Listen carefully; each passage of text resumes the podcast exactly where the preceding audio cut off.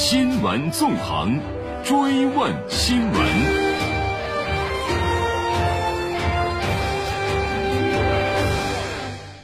新闻纵横继续追问新闻。新冠肺炎疫情爆发以来，中国始终秉持人类命运共同体理念，肩负大国担当，同其他国家并肩作战，共克时艰。其中对非洲地区，中国在向五十多个非洲国家和非盟交付医疗援助物资，派出多个医疗专家组的基础上，还在进一步加大援非抗疫力度。加纳是当前西非地区新冠肺炎确诊人数较多的国家之一。中国与加纳开展了哪些抗疫合作？加纳政府、主流媒体和民众对于中国抗疫援助和中加抗疫合作有着怎样的评价？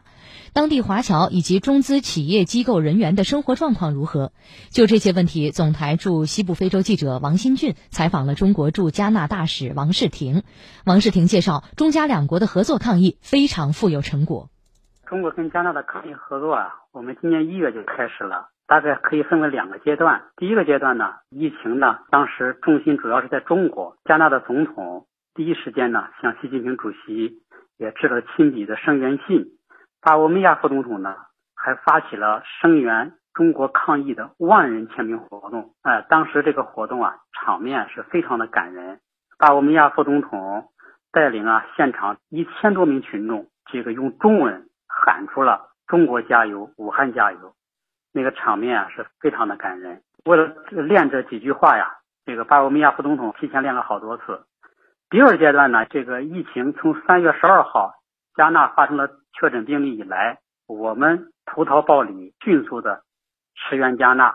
中国是第一个向加纳派出包机运送防疫物资的国家，我们还以加纳作为转运点，向其他中部非洲和西部非洲国家的十七个国家进行转运。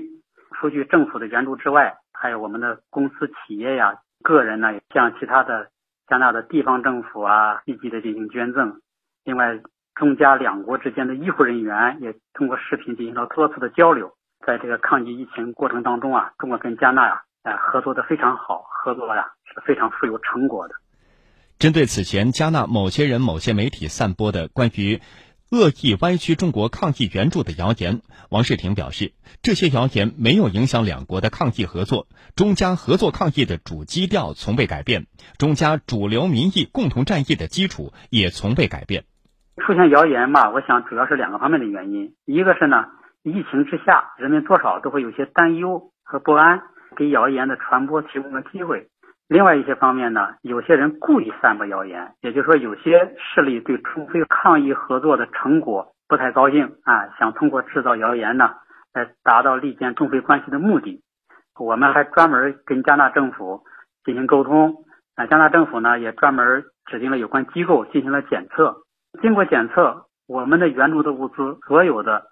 完全是合格的，质量没有一例不合格，并且呢现在早都已经投入到一线救治工作了。所以说这些谣言呢，实际上是被事实啊，呃所打破。还有一些谣言，呃说中国的抗疫援助是为了自己的私心和私利，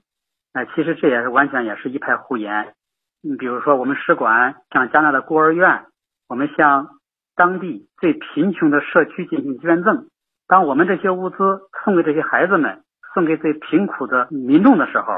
他们的脸上的感谢和感激之情，通过当地的媒体也进行了报道，这就感觉到呢，我们是一个真正的负责任的大国。那些谣言呢，自然呢也就不攻自破。中加两国之间的抗疫合作呀，基础是非常牢固的，没有受到谣言的影响。